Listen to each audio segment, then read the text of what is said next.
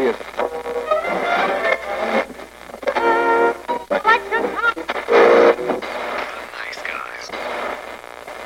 Всем привет, и с вами подкаст «Славные парни».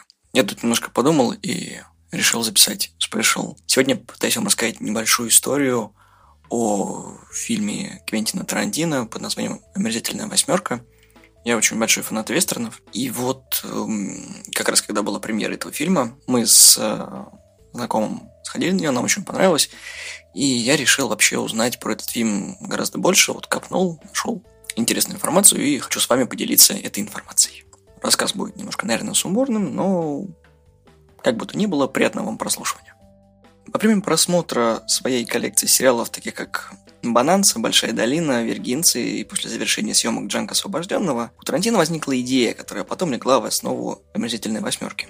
По рассказам самого Тарантино, дважды за сезон в этих шоу появляется эпизод, когда кучка головорезов оказывается в заложниках. И я подумал, что если я сделаю фильм, где в главных ролях будут только такие персонажи, никаких героев, только кучка бесчестных ублюдков в комнате, рассказывающих свои предыстории, которые могут и правдивыми, и нет. Собрать этих парней в комнату, запертую метелью снаружи, дать им ружья и посмотреть, что же случится. В версии Тарантино «Охотник за головами Джон Рут» в исполнении Курта Рассела пытается перевести беглянку под именем Дейзи Домерк в исполнении Дженнифер Джейсон Ли в Редрок, где ее должны были повесить, а Рут получит в награду 10 тысяч долларов.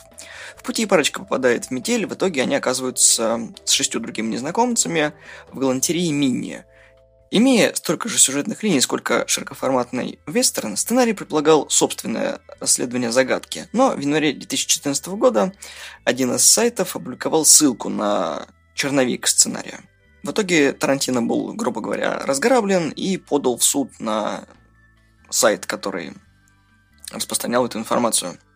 С чьей подачи сценарий был слит неизвестно, но было шесть человек, которые вот были главными подозреваемыми. Это был Майкл Мэтсон, Тим Рот, Брюс Дерн, а, Реджи Найт Хадлин, это продюсер Джанга Освобожденного, и два агента, который, которым услуги, услугами которых пользовался Хедлин. Как только Тарантино съездил в Канны, он успокоился. В Каннах показывали как раз-таки криминальное чтиво. В очередной раз это был уже 20-й показ. И если Тарантино узнал имя виновника, то он так и назвал его. Решив как-то заметить произошедшее, Тарантино провел читку сценария в театре Ace Hotel, он в Лос-Анджелесе. Произошло это спустя 4 месяца после того, как слили сценарий. В начале июня Тарантино позвал продюсера Стейси Шер, и проект начался заново. Он переписал сценарий и внес изменения в финал. Большинство актеров, принимавших участие в читке, получили роли в фильме, с исключением Эмбер Темблин, которая читала роль Дейзи. Вот ее как раз таки изменили на Дженнифер Джейсон Ли. Тарантино хотел снимать в скалистых горах в середине зимы, используя старую камеру Ultra Panavision 70. Для нее нужно было восстановить и проверить линзы. Линзы были особенными, это были те самые линзы, на которые снимали фильм Бен Гур в 59 году. Но проблема была в том, что линзы могли не выдержать холод.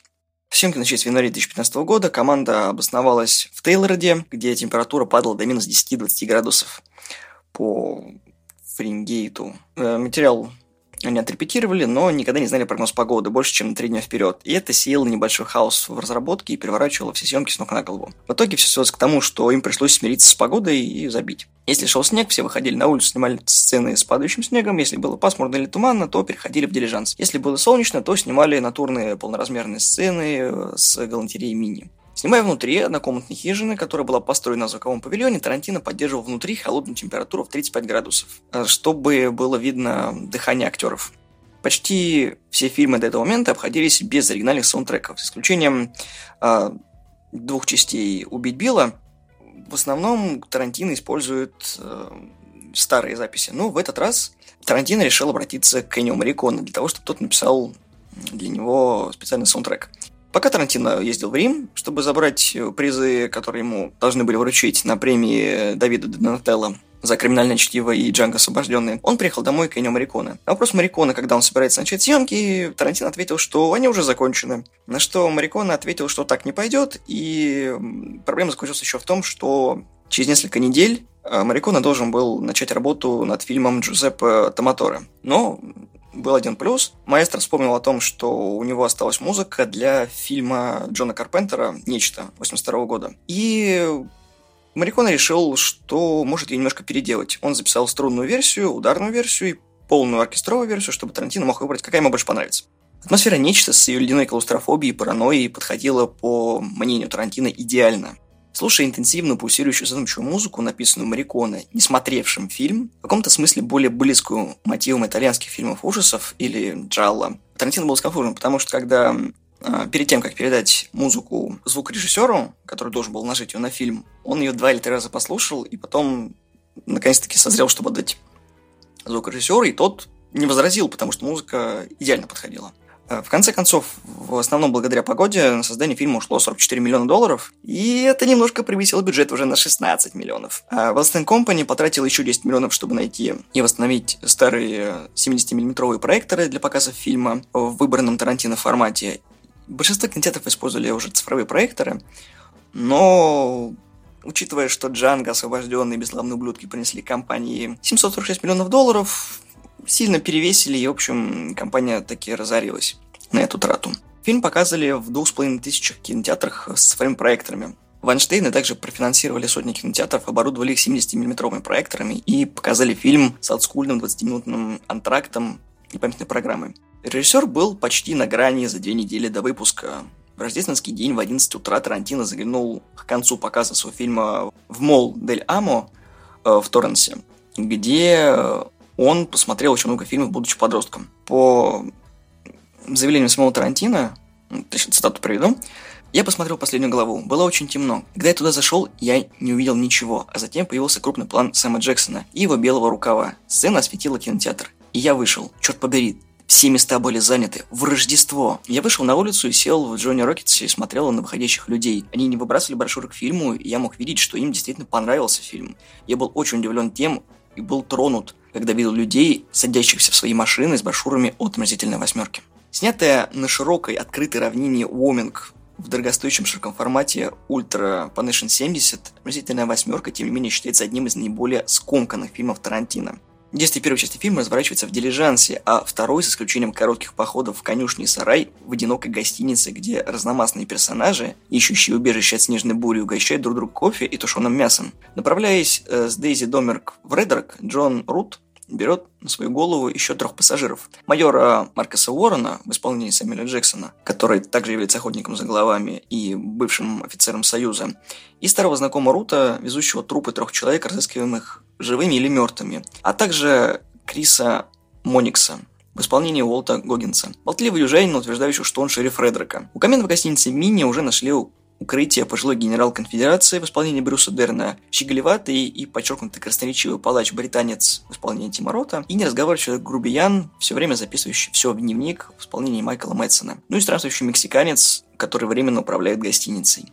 Все герои якобы не знакомы друг с другом, но зловещая музыка Энио Марикона заставляет нас в этом засомневаться. По мере нарастания взаимных подозрений в этом горячем от нежелательной близости доме вспыхивает искры насилия. В конце концов сгораются, сжигая финальные Гран Гильон «Преступление и наказание». Однако наиболее яростное противостояние разворачивается на самом деле между Квентином Тарантино сценаристом и Квентином Тарантино режиссером. В самом начале своей карьеры режиссер-сценарист рассказывал «Я никогда не кажу себя сценаристом, я вижу себя режиссером, который пишет себе заметки о том, что нужно сделать. Но, как позже он поведал Родригесу, сценарий со временем становится все более и более важным для него. В «Омерзительной восьмерке» сценарист Тарантино задавил режиссера и держал сокрушительную победу. Это такой детективный роман Агаты Кристи в стиле Бананцы с Маркесом в роли Иркюля Пуаро, с тем лишь отличием, что Тарантино не утруждал себя, чтобы придумать все это самому.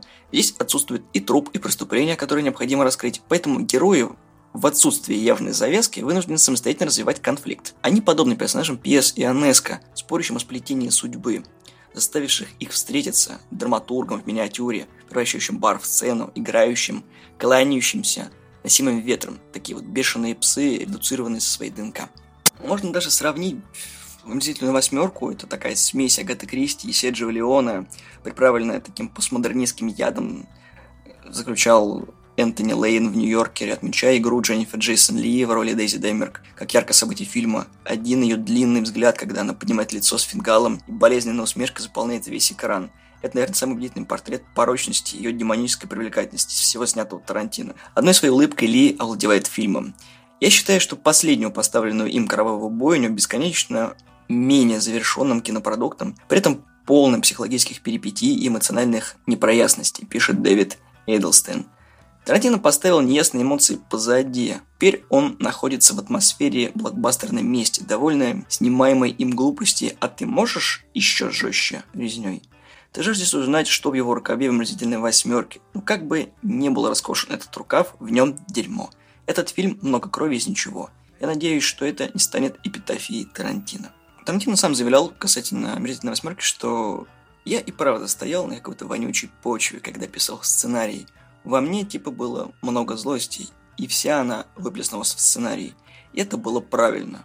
Сценарий всегда подходящее место, чтобы выплескивать свою злобу. Ну, вот такой вот коротенький рассказ про «Мзительную восьмерку». Если кому-то интересно, то весь материал сегодняшний, который я вам рассказал, э, взят из книги Тома Шона «Тарантино от криминального до омерзительного. Все грани режиссера. Это очень классная книга, я вот ее купил и понимаю, что, во-первых, это очень классное издание, там очень много фотографий самого Тарантино, редких кадров со съемок, и не каждый может ее себе позволить. Я стараюсь как бы вот свое, свою радость разделить с другими, и вот записывая такой вот своего рода ознакомительный фрагмент про одного из своих любимых режиссеров. И надеюсь, что вам понравится. Я знаю, что я не самый лучший читатель, но я очень надеюсь, что я интересный рассказчик. Я очень надеюсь, что вам понравится то время, которое вы потратили на то, чтобы послушать меня. Подписывайтесь на группу ВКонтакте, мы есть на Spotify, мы есть на Яндексе, есть на iTunes, на Google подкастах. Вступайте в группу, рассказывайте друзьям и радуйтесь, смотрите хорошие фильмы и делитесь своей радостью с другими. Всем пока!